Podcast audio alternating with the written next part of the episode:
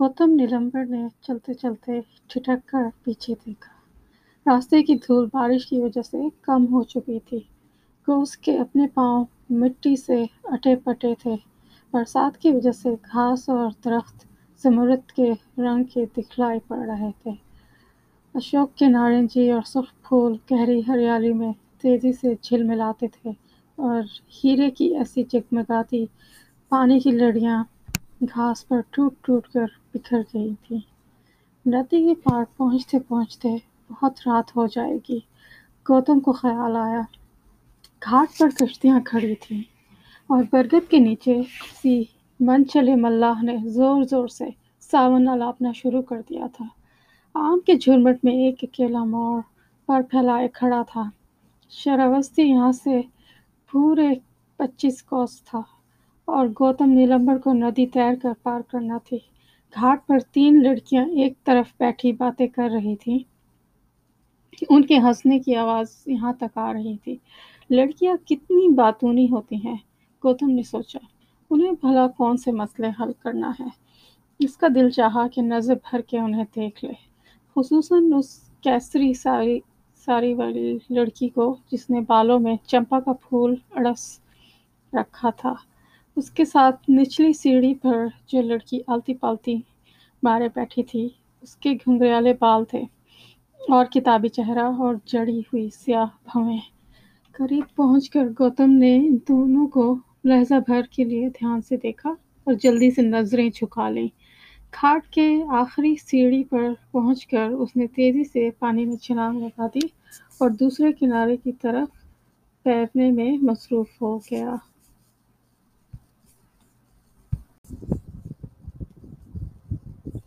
لڑکیوں نے سر اٹھا کر اسے دیکھا۔ کوئی ودیارتھی جان پڑتا ہے، ان میں سے ایک نے کہا۔ ملاح اپنی ڈونگیوں میں بیٹھے دوسرے مسافروں کا انتظار کرتے رہے۔ کشتیاں جو برگد کے سائے میں بندھی تھیں، ان میں چولہے روشن کیے جا چکے تھے اور رات کا کھانا بننا شروع ہو گیا تھا۔ ٹپ سے بارش کا ایک قطرہ چمپک کے بالوں میں آن گرا۔ اس نے ندی کی اور دیکھا جدھر وہ اجنبی طالب علم لہروں کے خلاف ہاتھ پاؤں مارتا کسی انجانی سمت جا رہا تھا۔ بڑی کٹھن زندگی ان بیچارے ان بیچاروں کی ہوتی ہوگی۔ نرملا کو اپنے بھائی کا خیال آ گیا، جو اسی طرح ان کی ان گنت ندیاں، چٹیل چٹیل میدان اور دشوار گزار پہاڑیاں عبور کر کے بہت دور تکشیلہ گیا ہوا تھا اور اب تک نہیں لوٹا تھا۔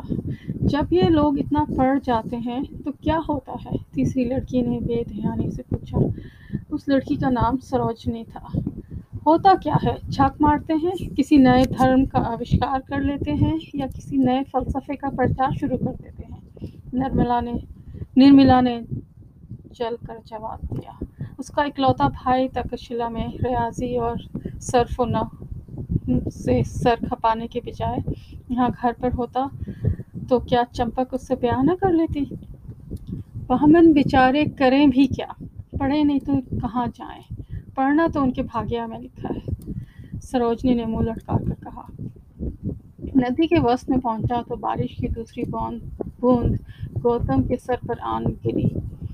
برسات کی وجہ سے سرجو کا پاٹ بے حد چوڑا ہو گیا تھا، سون ندی کے پاٹ سے بھی زیادہ چوڑا، جس سے پاٹلی پتر جاتے ہوئے گوتم نے ایک مرتبہ پیر کر عبور کیا تھا۔ اس نے پیرتے پیرتے پلٹ کر ایک بار دیکھا۔ گھاٹ پر لڑکیاں اب تک بیٹھی تھیں اور وہ بھی موجود تھی جس کے بالوں میں چمپا کا پھول تھا۔ ان لوگوں کو می میں بیٹھنے کا بھی ڈر نہیں، گوتم نے دل میں کہا اور جلدی جلدی لہروں کا مقابلہ کرنے میں منہمک ہو گیا۔ دوسرے کنارے پر دریائے گھاس اور نیلے پھولوں کی گھنی بیلیں پانی کی سطح پر جھک آئی تھیں۔ برگد کے سائے تاریک ہو چلے تھے۔ سارس اور مور سمٹے سمٹائے اداس کھڑے تھے۔ چار پانچ آدمی انگوچھے کندھے پر ڈالے جلدی جلدی گاؤں کی اور قدم بڑھا رہے تھے۔ کنارے پر پہنچ کر گوتم نے اپنے کپڑے نچوڑے اور ناتراشیدہ پتھروں سے بنے ہوئے مندر میں گیا جس کے ایک کونے میں وہ اپنا زادے راہ چنڈی دیو کو سونپ کر ایودھیا گیا تھا۔ ایک چھوٹی سی پوٹلی میں اس کے موکلم تھے اور سفید ریشم کے چند ٹکڑے۔ اس کا کمبل تھا ایک سفید رنگ کی دھوتی اور چمڑے کی چپل۔ اس نے بے پرواہی سے پوٹلی اٹھائی، پیر صاف کر کے چپل پہنے اور مندر سے باہر نکل آیا۔ چاروں اور بڑا سناٹا تھا اور مندر کے آنگن میں تنہا اسے بڑا ڈر لگتا تھا۔ کیسی خوفناک بات ہے۔ فی شکل برہما جب شکل میں ظاہر ہوتا ہے۔ سوری، نی شکل برہما جب شکل میں ظاہر ہوتا ہے تو اس سے گھبراہٹ کیوں ہوتی ہے؟